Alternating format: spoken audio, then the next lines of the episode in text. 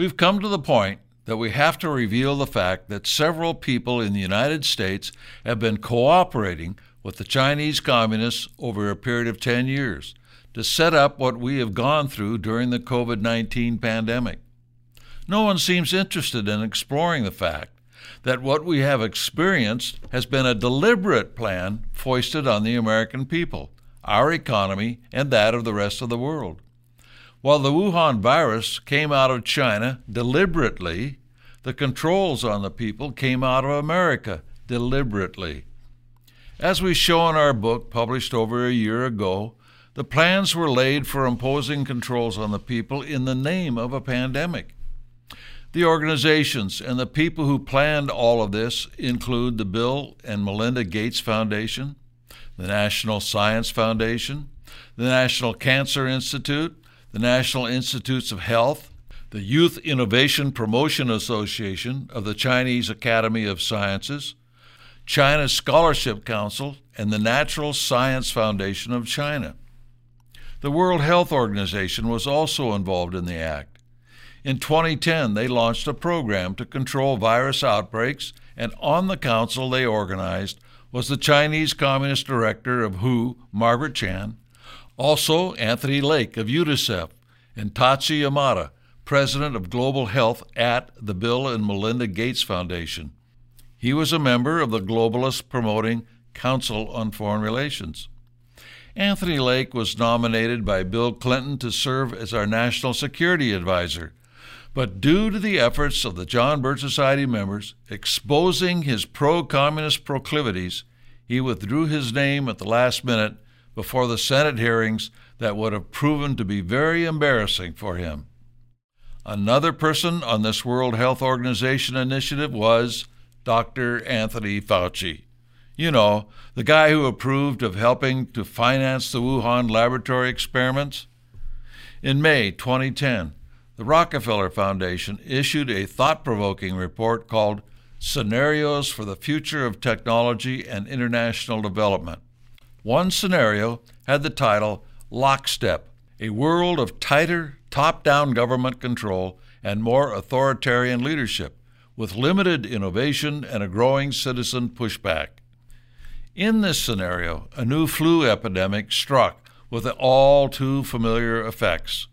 International mobility of both people and goods screeched to a halt debilitating industries like tourism and breaking international supply chains even locally.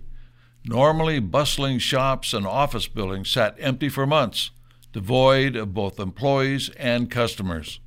During the pandemic, national leaders around the world flexed their authority and imposed airtight rules and regulations. From the mandatory wearing of face masks to body temperature checks. Doesn't this sound a lot like what happened? In addition, the lockstep scenario said that, quote, more authoritarian control and oversight of citizens and their activities stuck, unquote. All of the authoritarian edicts we saw were already planned out years before. There's more information on this in our book on China. But it is an all planned out program for what comes next. We will either have another dangerous virus released by China, or we will see the imposition of controls on us in what is called the Great Reset. Basically, what we have seen in the Great Reset program is a call for controls on every aspect of human life. They have stated as a result of getting away with imposing controls in the name of the pandemic, they can evolve into their plans to control us in the name of the environment. The globalists have seen that they can get away with these pandemic controls by creating fear in the people. And now they want to create fear in the name of the environment, telling us that we only have 10 to 12 years left of life on Earth unless we accept these controls on our land, our animals, our cars, where we live, everything, to reduce pollution and greenhouse gases. It's all contained in our latest book, the UN's Agenda 2030 Marxist Stealth Plan for World Government. If you think that this is too wild to believe, or that it is the whim of a few kooks, then if you go to the sponsoring organization of the Great Reset, the World Economic Forum, you will see such names as Facebook, Google, Apple, Citibank, Goldman Sachs, corporate members of the Council on Foreign Relations, and many Chinese communist companies such as Alibaba. Now, these people may be kooks, but it is indicative of the power these people wield. We have only mentioned a few of the large companies behind what is going on, and it explains why many of these companies are financing the leftist agenda. I urge you to send for this book and read it for yourself.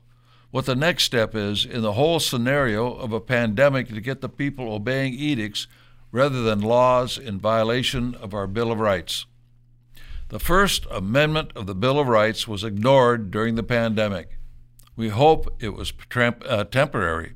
But the globalist communist conspiracy is working to make it permanent. They want to destroy the freedom of the American people. We cannot allow that to happen. It's time to get to work and fight these evil people.